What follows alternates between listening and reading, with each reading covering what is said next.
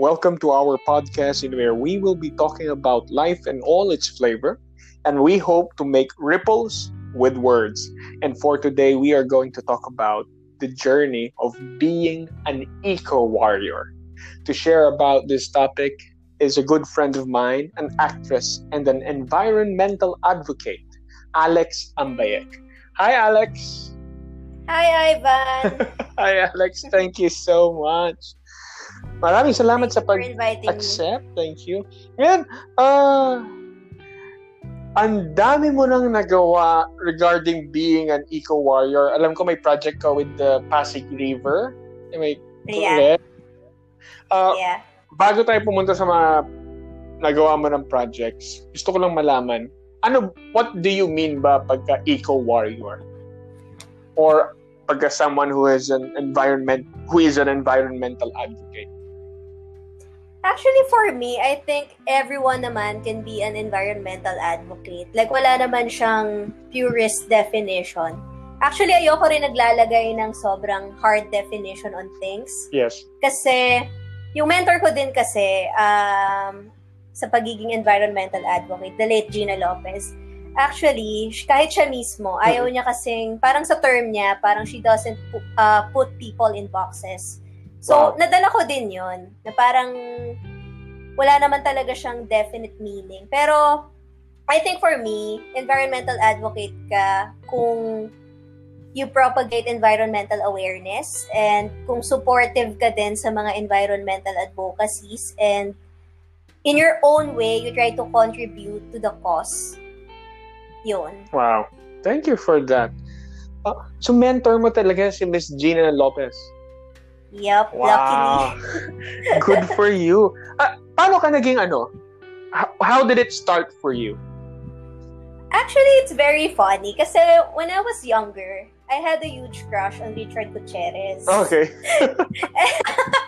and then, naalala, I'm not sure if I were 10 years old Oo. or 9. Basta, as in, bata pa ako noon. Oo. Meron siyang, ano, meron siyang documentary. Ang title nun, Signos. Okay. Tapos, at that time, siguro 2008, 2007, or even earlier pa, parang at that time, um, nagsisimula na yung issue ng climate change. Pero not as bad as today. Yes. Tapos, eh dahil nga crush ko siya, pinanood ko yung documentary. Tapos, ang gwapo-gwapo niya doon. Bagay sa kanya, bagay sa kanya yung buhok niya, promise. Pero, um, aside from pagiging crush, pagka-crush ko nga kay Richard Gutierrez, parang, ang ganda kasi ng message ng documentary, doon ako first namulat, doon nga sa, nagme-melt na nga daw yung ice caps, tapos, at that time, dahil nga hindi pa naman super lala nung situation, I mean, not as bad as we have it today, parang ang mga advice pa noon, yun nga daw, yung mga simpleng, kapag daw hindi ka gumagamit ng appliances, um, patayin mo sila and then hugutin. Kasi Mm. kahit daw, importante na hugutin kasi daw kahit na pinatay mo tapos hindi mo hinugot, parang na, nakakadagdag pa din yun sa sa paggamit ng energy. Yes. So, natandaan ko yon talagang simula pagkabata ko, may habit ako na hinuhugot ko yung mga appliances. Tapos, basta doon siya nagsimula. Tapos yung ano din, parang naging aware din ako sa paggamit ko ng plastic. Tapos, yung hindi pagtatapon ng basura anywhere. Mm-mm. And then, parang, ah, nadala ko na siya hanggang paglaki. And then, nitong ano, nitong 2016, sakto kasi, parang, actually, yung pagkamit ko kay Miss Gina Lopez, para talaga siyang, I think it was destined na mangyari. Wow. Kasi, wh- what happened with that, parang meron akong, nag- nag-work ako before sa isang NGO. okay. And then, may isa akong office mate na nag-like siya ng post ng DENR. Tapos at that time, hindi ko pa nalalike yung page ng DENR. Nakita ko lang talaga na nilike nung, nung niya, nung office Ah. mate ko before, yung, yung post ng DENR. Tapos sakto, parang naghahanap sila ng ano, ng bagong staff. Kasi parang kaka-appoint pa lang, Ah. Gina.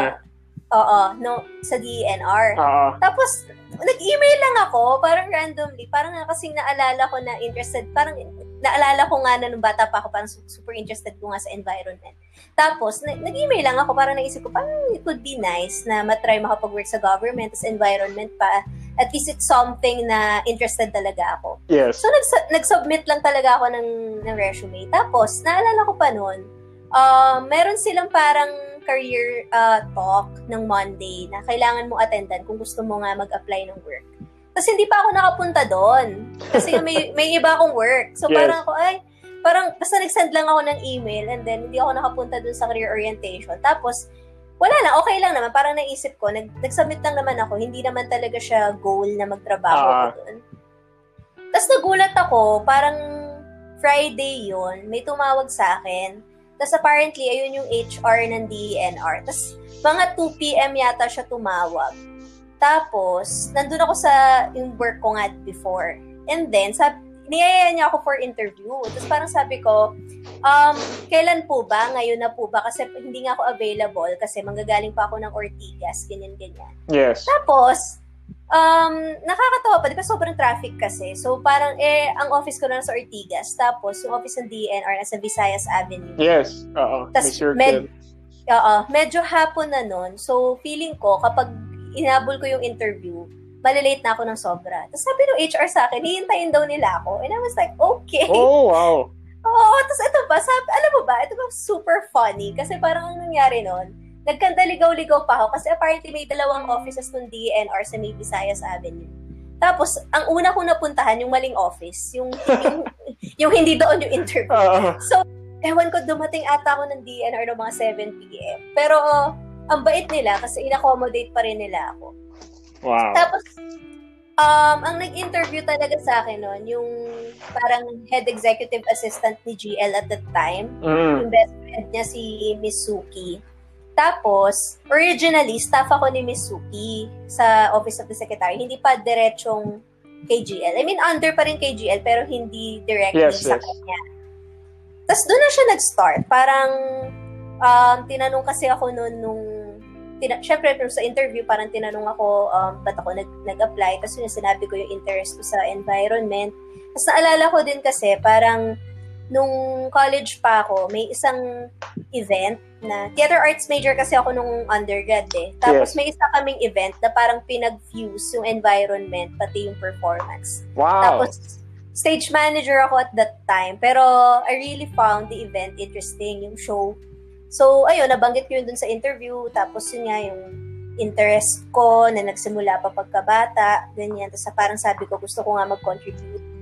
Tapos, at that time kasi, parang ah, maingay na yung yung DENR ah, under GL. Kasi nga, di ba, parang nilalabanan niya yung mga mining companies noon. Ah. Tapos, it was really part of history kasi first DNR secretary na gumawa ng ganong kaingay.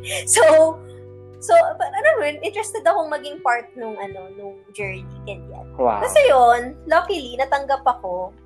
And I started as a staff dun sa Office of the Secretary. Tapos ano, eventually din kasi parang naging ano na rin niya ako, naging EA na rin ako mismo ni GL. Tapos, napapasama ako sa mga ano niya, mining companies na visitations, ganyan. Tapos yung pakikipag-usap niya sa mga communities. And then, um, kaya rin ako napalapit sa Pasig River because of her. Kasi, unang project niya yun eh, bago pa siya naging DNR secretary, di ba? Naging Oh, chairman siya yeah. ng, yeah, mm, naging chairman siya ng Pasig River Rehabilitation Commission. So, at that time, um, naging ano niya, parang naging main advocacy niya, yung pag-rehabilitate ng Pasig River. Tapos, nag-start kasi siya, kasi yung Pasig River, di ba, 27 kilometer waterway siya sa buong Manila. Tapos, meron yan mga maliliit na estero na connected dun sa Pasig River. If I'm not mistaken, mga nasa 40 plus na estero yung connected. Wow. So, ang ginawa ni GL, parang cleaning up one estero at a time. Kasi, syempre nga naman, parang how will you rehabilitate the whole Pasig River kung yung mga maliliit na nakakonect dito na bodies of water ay hindi malinis? Eh, syempre, dahil nga body of lang. water, Oo. yeah. Di ba parang syempre, continuous yung flow nun. So, kung may isang area na makalat, um, nilipat lang din yan dun sa kabila. So, ang ginawa niya, parang yung mga maliliit muna, yung mga estero, maliliit na estero. Tapos, ayun, inibisita kasi namin yon yung mga estero. Tapos, nakakatuwa kasi, yung mga rehabilitate na, makikita mo talaga yung improvement na maganda na yung daanan. Tapos, ang ginawa din kasi nila, parang nag-survey sila dun sa mga community na nalinisan na. Mm-mm. Tapos, bu- bumaba yung crime rates, bumaba yung uh, rate ng mga nagkakasakit dun sa community. Tapos parang mas nagbigay siya ng hope dun sa communities. Tapos ang maganda pang nangyayari, parang nagbo, nagvo-volunteer yung mga members ng community. Na maglinis. Na mag, oo, na maging river warriors. Wow. Tapos ang nakaka, doon ako, doon talaga ko siya first hand. Yung nag ayos and naglalumpas yung ko. Parang before, dahil lang naman crush ko si Richard. Pero yun nga, nung nakita ko kasi yung improvement first hand, parang, oh wow, ganun pala talaga. Tapos hindi lang din with Pasig River eh. Kasi may mga iba pang community si, G, si GL nun na ang tawag nga niya doon parang um, in-open yung mga community for ecotourism. Tapos ang nagma-manage mismo yung community. So parang ang logic kasi, if they're the ones managing their own community, syempre, aayusin nila. Tapos, wow yan, ang daming project sa Sorsogon, sa Palawan, tapos nadagdagan pa nga yan eh, nung uh, after niya sa DENR. So yun, kaya rin talaga ako naging inspired. Kasi nakikita ko yung effect na, ah, kung maayos naman pala yung environment ng mga tao, nagiging maayos din yung disposition nila. At saka nagiging ano siya, nagiging self-process na nila. Yeah, Dahil oo. di na sila, di, naging independent sila in Oo. maintaining. Yeah. Alam mo ba, uh, sa Palawan kasi, yung isang area development site ni GL doon, ang pangalan nun, Ugong Rock. Nasa Okay. ano siya, Puerto Princesa. Tapos maraming kababaihan yun nandun. Tapos before matulungan yung Ugong Rock, parang ang nangyari, syempre malayo kasi sila, so wala silang access to education, tapos um, limited din yung access sa basic needs, ganyan-ganyan. Tapos, nung natulungan si- sila, eventually, kumikita na rin, umaabot ng millions yung kinikita ng community. So, Wow. nagagamit, nagagamit nila yun para mapag-aral yung mga anak nila. Tapos, alam mo ba, ito pang nakakatuwa, dahil nga natulungan sila, para meron silang ah, mindset to pay it forward. So, may Wow. isang com- may isang community na nahihirapan silang, yung mga bata nahihirapan pumasok sa school kasi walang daan na maayos. Parang kailangan pa nilang tumawid sa river. So, Oo. ang ang ginawa nitong community ng Ugong Rock, um, finund nila yung daanan. So, ngayon, yung mga bata, nakakadaan na sila, nakapasok na sila sa school. So, na, ano ba yun, nakikita mo yung, yung mga ganong improvement na ang sarap sa puso. Kaya, inspired din talaga ako. Ang sarap noon. Tapos Diba? first hand na nakikita mo. 'Di ba? Eh, Parang hindi nasasayang yung pagod mo. 'Di ba? O, Yun yun eh, parang napaka-fulfilling kasi niyan. Sa soul, sa heart, 'di ba? Wow. Mm. Wow. Wow. Ang ganda, ang ganda. Tatanungin ko sana sa before you, bago mo kinwento kung ano yung nag-struck sa'yo na project, kung why you're sticking with it. And the way you just, the way you said it, na-share mo kung paano ka na-fall in love sa advocacy na ito. And Mm. thank you so much for sharing that. Uh, pwede bang i-share mo naman kung ano yung mga struggles o obstacles na nakita mo along the way? Ay, madami. kasi, At paano mo na-overcome? At paano nyo na-overcome? siguro sige, magsa-start ako yung laban sa ano, laban sa mining. Well, we all know na hindi naman na-approve si GLSD and our secretary. Uh, tas mainly because parang ang sinasabi nga kasi hindi daw siya sumunod sa protocol, blah blah blah, focus lang daw niya mining, blah blah blah. Parang number one, hindi totoo na mining lang yung focus niya. Kasi nga, di ba, may projects na siya, nga siya with Pasig River. May project siya with um, area development communities.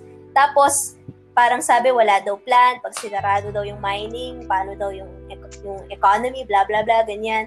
Pero kasi, hindi nakita na may plan naman talaga si GL kapag may mga mining companies na napasara. Tapos, so ayan, number one kalaban, um, mga greedy. Hindi kasi totoo siya. Parang, Yes. parang ang daming politics talaga. yon number one problem. And siguro yung ano din, parang bureaucracy. Kasi ang bagal talaga kumilos dahil nga may red tape, tapos kung may gusto kang policy na mas makakabuti naman talaga sa community, kailangan, kailangan pang dumaan kay ganito, kay ganyan. So malaking Ah. problem din yun. And then, ayun nga, kalaban mo talaga mga businessman. Buti na lang si JL matapang talaga. Ano kasi siyang takot, kaya brave talaga siya na gawin kung ano man yung ginawa niya. Nung DNR secretary pa siya. Tapos, I think naman, yung challenge mainly dito sa rehabilitation ng Pasig River. Number one, mahirap talagang maglinis kasi nga body of water siya. So, continuous yung flow, yung pag-flow niya. So, ang nangyayari, dapat yung rehabilitation, continuous din. Like, for example, uh, may isang estero na nalinis na. Hindi pwedeng porkit malinis na siya today, ay iwanan mo. na. Oo. Kasi ang mangyayari, yung mga hindi pa linis na estero, uh, magfo-flow lang din yan, tapos babalik yung basura dun sa nalinis na. So, alam mo yun, dapat Yes. continuous talaga yung, yung rehabilitation. And then, hirap yan kasi parang Actually, ano to eh, kaya ito yung magiging thesis ko. Parang, kasi nga gusto ko emerge yung performance, pati yung environment. So, parang yung thesis ko tungkol siya sa Pasig River Rehabilitation. Tapos, gusto kong mag-encourage ng Filipinos na mag-actively participate sa rehabilitation. Kasi feeling ko, dahil nga, kasi ngayon, di ba, pag tinanong mo yung mga tao, um, what do you think about the Pasig River? For sure, yung mga unang lalabas sa isip nila ay polluted, madumi, yes. 'di ba? Mabaho or alam mo 'yon, wala naman ang nakakaalala nung glory days ng Pasig River. Kung meron man, iilan na lang sila. Tapos hindi na rin naman na sila yung um parang may ingay sa ngayon. So Yes. wala tas eto pa, parang wala na sa atin yung may direct memory na talagang malinis yung Pasig River. Parang nasa stories na lang siya. So Second I think Oo, 'di ba? Wala nang first hand. So I think medyo mahirap talagang paniwalaan na malilinis pa siya. Especially napakahabang proseso pa bago talaga siya ma-fully rehabilitate. Pero good thing kasi, so parang gusto kong i-advocate dun sa magiging per, dun sa thesis ko nga na may hope yung Pasig River. Kasi kunwari, naging biologically dead siya nung 1990s. Pero parang sa 20 years na nire-rehabilitate siya since then, um, bumabalik na ulit yung aquatic life. Like may mga isda na ulit na mahuhuli. Though hindi pa yun safe kainin. Pero alam mo Yes. yun, ba- baby step siya. Tapos, mara- mal- malaki na rin yung number ng coliform na nawala kumpara dun sa unang beses na naging biologically dead siya. So, kung i-continue lang din talaga yung rehabilitation, um, malaki yung magiging ano niya, yung hope niya. So, isa yun sa mga drawback na, syempre, ang hirap papaniwalain ng mga tao na there is hope. And kung hindi na sila naniniwala kasi na may hope, hindi na yan magiging active sa rehabilitation. Eh. Parang iniisip nila, eh, wala na, patay naman na talaga yan. So, kalata na lang na, natin. Alam mo yun, parang ganun. Ah, Or, i-allocate na lang natin yung rehabilitation fund sa ibang bagay kasi wala na, patay na yan, wala ka na magagawa. Parang may, ma- may mga May- ganun. okay. So, challenge siya. Tapos, ano pa bang challenges? Um, number one din talaga politically eh, kasi ang laking system nun. Pol- parang yung politics and business. Kapag sila naman kasi yung may nakalaban talaga ng environment. And then, syempre, tayong individuals, I think challenging din for us na paano ba tayo tutulong? Kasi for example, di ba parang sinasabi nga, mag zero waste, huwag na Oo. gumamit ng plastic. Pero how will you do that? Eh, buong paligid mo nagbebenta ng plastic. Tapos, yung environmentalism din kasi, um, I think, nag apply din kasi siya kung anong privilege ang meron tayo. Like, for example, di ba, ang advice, huwag ka na daw bumili ng mga nakasashay na shampoo kasi Yes. mas makalat yon. Pero what if hindi mo naman kasi afford yung, Yung malaki. 'di ba? Yung mga yung nasa bottle, 'di ba? Oo. Paano 'yon? So, Mas mura yung sachet. oo. I think ang isa pang pressure din kasi parang bakit ba yung pressure ng environmentalism ay nasa individuals? I think dapat systemic yung ano, yung, Wow. yung panggalingan niya. Kasi I had this class, no? Before, akala ko din, ang solution ay zero waste, ganyan-ganyan, na bumili ako ng reusable straw, ganyan-ganyan. Akala ko ganon. Until I had this class, ang pangalan niya, Sociology of Climate Change. Tapos, because of that class, na-realize ko na hindi naman pala, I mean, yeah, it can be a way para maging, para ma-solve yung, yung present environmental problem. Pero hindi talaga siya yung main na sagot. Kasi, in some ways, pwede, pwede pa siyang mag, mag-cause ng more damage or pwede rin mag-contribute pa sa climate change. Kasi look at this. Ang ganda-ganda nitong example na to. Like, for example, um, may isang coffee shop. Tapos, ang ina-advocate sa coffee shop ay magdala ka ng ano mo, ng sarili mong baso. Mug. Uh, 'Di ba? 'Di ba? Para reusable na. Yes. Ang nangyayari kasi, dahil nagdadala ka ng sarili mong baso, although binabawasan nila yung yung, 'di ba, may gano'n, para pag may dala Ah. cup, may minus 5 dun sa ano mo sa drink mo. Although Yes. gano'n, in a way, nakakatipid pa rin kasi talaga yung coffee shop dahil nga hindi na sila nag-release ng that yan. Ah, So, dahil nakakatipid sila, yung pera na yun, pwede pa nilang gamitin to produce even more. Like, kunwari, naka, nakatipid ka ng sobrang laki, baka mag-open ka pa ulit ng isa pang shop. ba? May that will possibility na need the gano'n. same supplies. ba? Tapos, Uh-huh. kunwari ngayon, usong-uso na na may mga reusable straw, yun daw yung bilin mo.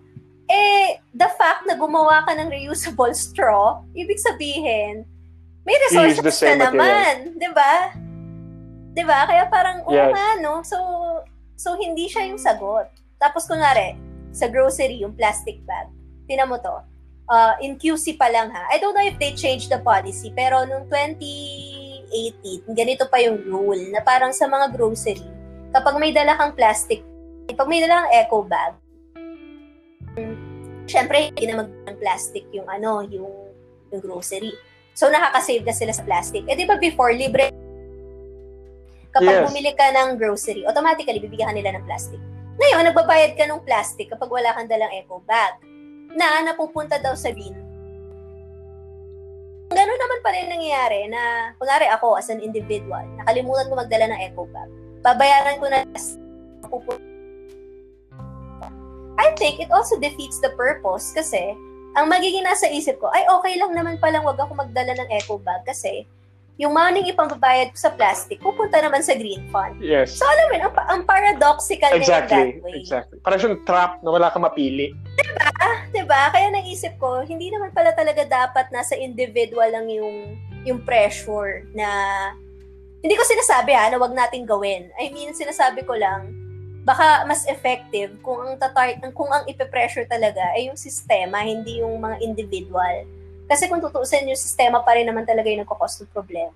Tapos tinan mo pa, may isa pa kasing, parang may isa pang component yung rule na yan eh, na yung plastic daw, kapag nga nagdadala ka ng eco bag, pwede ka mag-redeem ng, pwede ka magkaroon ng points. Yes. So ngayon, tapos yung points na yun, pwede mong i-redeem para makakuha ka ng libreng product. So sabihin ko na ang dami ko ng points, tapos magre-redeem ako ng product. Eh di ba yung product na yun, meron ding kalat? So parang, so wala, parang defeats the purpose. So napaka-paradoxical Yeah. din talaga nung ganong thinking, yung green capitalism. So it's really just less the lesser evil-ish. Oo, pero not really the solution. I love that. But I don't know. Yeah. But I don't know. Ah. Probably in the future, maging solution nga siya. Tapos ito, ano, nagka-pandemic kasi for sure nabawasan yung greenhouse gases. So, I don't know. Maybe, hindi rin ako makakapag-offer nung kung concrete na ano bang dapat gawin para para mapigilan yung climate change. Oo. Parang, ngayon, scientist nga, hindi, wala namang ganun Oo. solution, di ba? Pero siguro, um, magandang aware tayo na yung mga yun nga, yung mga ini-impose na zero waste or magdala ka ng ganito or ganyan, ay hindi rin naman talaga main solution sa problema. But but there's a there's a little contribution naman. Pero it's Yeah. not really it's not gonna eliminate it. So Yeah, yeah. oh, so what what do you suggest for for example the person who's listening right now? Well, ako kasi naniniwala ako na as an individual, really cannot solve lahat ng problems ng mundo. Kasi kung possible yun, edi sana wala na tayong problema, di ba? Pero, uh, even then, naniniwala din naman ako na each individual can contribute to the solution. So, Wow. siguro yung main na pwede natin gawin eh, whatever skill we have, whatever talent we have, um, just make it sure na we are using it or utilizing it for the betterment of the world. Tapos, kahit gaano pa kaliit yan. Like, for example, um, yung naiisip kong contribution, of course, hindi ko naman pwedeng stop yung capitalism. Wala naman, wala rin naman akong, hindi ko rin naman alam kung ano ba talagang pwede na parang best thing na ipalit doon. Alam mo yun? Parang, Yes, yes. hindi ako 100% absolute, di ba? Yes. So, what I'm doing na lang, kung ano lang yung kayang gawin, like for example, uh, yun nga, gusto kong mag-raise ng awareness sa Pasig River Rehabilitation, eh, since nasa performance path ako, pwede kong gawin na emerge sila, na i-utilize ko yung performance in order to further environmental advocacy. So, such things, alam mo yun, parang hindi naman kailangan na maging DNR secretary ka or maging presidente ka ng kahit ano pang bansa dyan to contribute. So, I guess, kahit naman din yung mga zero waste policy, even though hindi naman siya yung 100% solution, I think it still helps. And siguro nga, kung mas marami rin kasi yung gumagawa nung ganun, baka eventually, uh, malaki din yung maitulong niya sa sa environment. Tsaka yung mga basic lang din naman kasi. Like, for example, um, huwag kang magkalat. Alam mo yun, ang dami pa rin kasi talagang tao na papansin ko na pag may kalat talaga, alam mo, itatapo na lang. Oo. Alam mo yun? Yes. Parang Yes. mo na yan gawin, parang ibulsa mo na lang or hindi naman sobrang bigat nun, di ba, para ilagay sa bulsa. Mga ganun, basic lang. Tapos, ayun nga, kung hindi mo naman ginagamit yung tubig, eh, isara mo yung faucet. Mga simple things na, It contributes. oo. Kasi, Na pag pinagsama-sama, yeah, it will really have that Oo. big effect. Oo. Kasi I think kung kung every one of us ay ganun ka-aware, um, malaki din yung magiging effect nun. Hindi man natin napapansin. Tapos ayun Uh, nga, agree more. kung kaya naman maglakad or magbike, then do that, di ba? Thank you for that. At saka, I think one more, ano, picking up on yung sinabi mo ng mga first parts, education rin. Na Yeah. The moment na na-realize nila yung ginanda dahil sa ginawa nila, it makes ripples na Yeah. Yeah. and it just inspires people. Wow! Yeah. Wow! Actually, Wow! yung title na itong show mo, um, super applicable talaga siya dun sa environmental advocacy. Kasi Thank nga, di ba, ripples with words. Tapos, Yes. I remember GL din kasi, parang isa sa mga strengths niya kasi talaga ay speaking. Like, she's very charismatic. She was very, Yes. very charismatic na when she speaks to people, parang you really believe her. Tapos, may, may ganun siyang effect. I don't know how or why. You listen, Oo, gano'n. tapos hindi lang hindi ka lang makikinig, talagang maniniwala ka sa kanya na parang ay parang totoo nga 'yung sinasabi niya. So, in a way, um nakakatulong 'yun. Kasi ito pa, si GL kasi almost all ng speaking engagements na parang ini-invite siya she sees to it na nakaka-oo siya. Kung hindi man siya makakapunta, magpapadala talaga siya ng representative. Representative. Oo, kasi Wow. she, she believes na parang yung parang bawat tao na makakarinig ng message ay magkakaroon yun ng effect. So alam mo Wow. yun, kaya feeling ko talaga bagay yung ano mo eh, yung type, di ba? Ripples with words. Ah, ripples with words. Thank you, thank you. Wow. Kasi it, it only takes nga naman the person to be there at the right time and to hear the right message para ma-move siya Yeah, to do something about it. true yan. Kasi yun nga, oh, the- yung mga yung mga environmental advocacy ni GL dun sa mga communities. Parang before naman, bago na, parang bago naman nila nalaman. Kasi pag, pag may isang community na ginagawa, tinaturn ni GL into an ecotourism site, parang may, ano pa yan, may, may workshop para dun sa mga members. May Earth Warrior workshop na tinatawag. Oh, wow. Uh, three days yon Tapos, um, pag-uusapan nila environment, tapos yung mga pwede nilang gawin na sa community. So, para talagang ano, na-educate yung mga tao. And usually naman, once aware ka na na pwede mo palang gawin yun, alam mo yun, parang everything else will follow eh. Parang, for me kasi, first step talaga sa pag-solve ng kahit ano pa mang problema is awareness. Parang, kailangan maging aware ka muna what the problem is. So, yun nga, mag-brainstorm ka how to deal with it. Kasi kahit naman yung rehabilitation ng Pasig River, hindi lang naman yan nag-start na alam mo yun, na biglang naisip na agad nila na, ah, okay, unahin natin sa estero. Parang ano yan eh, syempre naging aware ka muna, no, it's biologically dead. What do we have to do? Alam mo yun? So, first step talaga Yes. awareness. Kaya nga, important din talaga ang education. Wow. Wow, ang dami. salamat, salamat. Wow. Uh, right now, uh, how are you? Wha- What are the projects that you're into right now? Actually, pre-COVID, I was about to start my Pasig River project. Yun nga yung para sa thesis ko sa MA. Oo. Tapos, what I was planning kasi, maging ano siya, um, performance dapat siya sa Pasig River Ferry. Tapos, Wow. yung sa ferry kasi, yung balak ko, ano siya, hindi aware yung mga tao na may na may performance na mangyayari. So, tas ito pa, ba- Parang flash mob Yeah. na performance. Yeah. Tapos bawat station, may iba-ibang performance na nakaprepare. Tapos ano siya, ibe-base ko sana siya sa art na nagawa bago namatay yung Pasig River. Uh, before it Wow. became biologically dead. Kasi yung Pasig River meron siyang legends, may mga myth, tapos meron siyang um, songs, poems na dedicated for it. Yun nga bago siya namatay. So, I was planning to utilize them. Kasi yung yung logic ko doon, di ba nga sa, na, nabanggit ko kanina na as of now, wala na kasi tayong first-hand memory Yes, na yes. the Pasig River was once beautiful. Kung meron man tayong, hindi na siya memory eh, parang story-story na lang na, Yes. uy, dati ganito yan, ganyan, ganyan. Pero right now, parang it's hard to visualize kasi hindi mo naman na yun naabutan. So, parang ang may isip mo, eh, wala na, hopeless na yan. So, my goal, eh, baguhin yung ganong mindset. Kasi if we have that mindset, parang we will never be supportive of the rehabilitation. Or kung maging supportive man tayo, baka passive lang na, ah, yeah, they're rehabilitating it, pero wala ka talagang pakialam. So, what I wanted to do sana, uh, is try to change that mindset. Kasi doon nagsimula yan eh.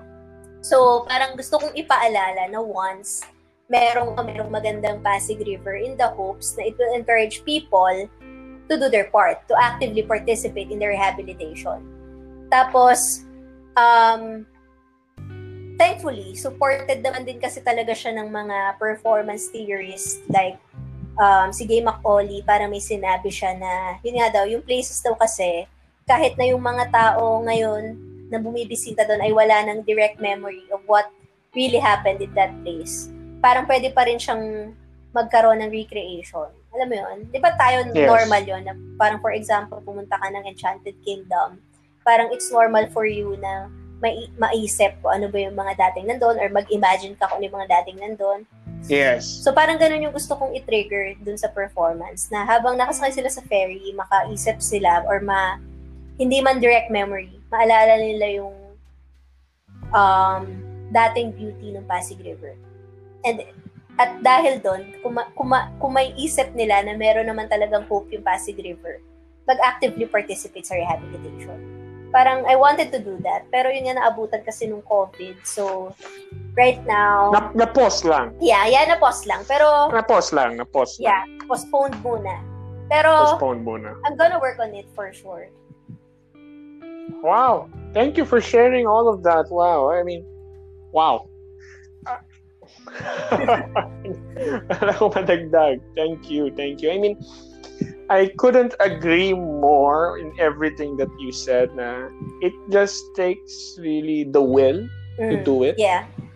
and everything else follows na eh. You by you doing it you inspire others to Mm. do it also. And hopefully you could you literally make ripples with it. Tapos with the businessman and the system, ang ganda nun, ang ganda nun. I mean, ever since I turned uh, vegetarian, you know, that I Mm. watched this documentary. Na at the end of the day, it's, it's the same backdrop. It's the system that's the problem.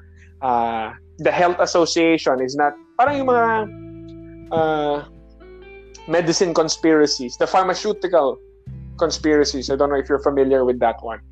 That they're not really giving away solutions or Hmm. medicines to cure it.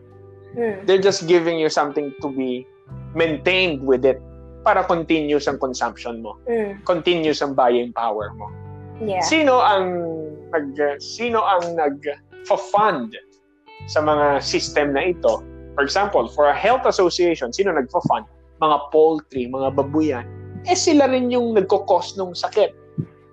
No, di So, ba? it's it's that circle eh. It's that circle. Na eh, you apply to mining and everything. Sino nag baka mamaya yung mining company rin ang nagfa-fund nun kaya hindi matuloy-tuloy, 'di ba? Exactly. May ganon. I, I don't know, I don't know. So Mm. these are theories pero thank you for sharing that. And I mean, I love it na sana kung sino man ikaw ngayong nakikinig. I hope you're moved into it. You know, it doesn't have to be really grand, Yeah. But as long as nasa isip mo na right now you can make a change by actually being more mindful in everything na ginagawa mo. Actually. Tsaka yun nga, paradoxical kasi talaga yung mundo. Tapos, wala kasing um, 100% na black and white na solution. Solution. palagi siyang may gray areas. So, I think um, what's important is, in our own way, um, we try to do better. Huwag ka na lang din dumagdag sa problema. So, I guess ganun. Salamat. Yes. Wow. And one last thing, ang ganda nung naisip mo na parang parang binuhay mo si Pasig River, not just itself as a water body, but itself as a cultural Yeah. heritage. Yeah. Ayun kasi siya, as in part, part and parcel of history. Like, pag, Wow. pag binalikan natin kung ano bang naging um, contribution ni Pasig River, alam mo yun, ang laki nun, pero ayun nga, nakakalimutan siya kasi nga polluted na siya eh. Parang, bakit mo naman iisipin na yung mabahong tubig, di ba, ay parte Yes. ng history. Yes. Pero, um, the fact na merong mga legends, poems, uh, myth na ginawa for the Pasig River, ibig sabihin, part and parcel siya ng culture and history. Kasi ito pa, even our national hero, si Jose Rizal, meron siyang mga tula for the Pasig River. Tapos lagi siyang nababanggit sa No Limit Tangere and El Filibusterismo. So why would the national Yes. hero uh, include the Pasig River in his novels kung wala palang kwenta yung Pasig River, di ba? Yes. Wow. Thank you. Thank you so much for your time, Alex. Wow. Thank you Uh, also. may gust- May gusto kang idagdag? Siguro one last message before we end the podcast? Um, love the environment. Ayun lang. We only have one home. As, I mean, yeah, I know they're expanding na sana makapunta tayo ng Mars. Pero, hello, let's face it, malayo pa tayo doon. And if ever man na maging possible yon for sure, yung mga billionaires yung mauunang makalipat doon kung masisira yung Earth. So, Yes. instead of doing that, bakit hindi na lang natin ayusin yung Earth, di ba? Parang, yes. if there's a billionaire na nakikinig ngayon, parang, huy, parang use your money naman to help the earth, di ba? Or kung hindi, kung hindi ka man billionaire, um, do know, lagi to sinasabi ni GL na never feel small. So, as an love India, as an individual, we can always help. We can always do something. And Earth is our only home. So, bakit mo dudumihan yung tahanan mo? 'Di ba? Wow. Wow. And thank you for listening. That was Alex Ambayek on being an eco warrior. Yeah. Maraming salamat, Alex. Thank you so much. Thank you, Ivan, for this. No, thank you. Ang ganda nun. Never feel small. Yeah. I love that. Thank you so much. All right. So, I hope you enjoyed being in the podcast at sana makasama ka namin ulit. Siguro pagka ginagawa mo na yung project at up and running na, we'll Sige. invite you back to Mga, update about it. mga next year pag safe na. No problem. Sige. Maraming salamat. Sige, thank you, Ivan. Bye-bye. Bye-bye.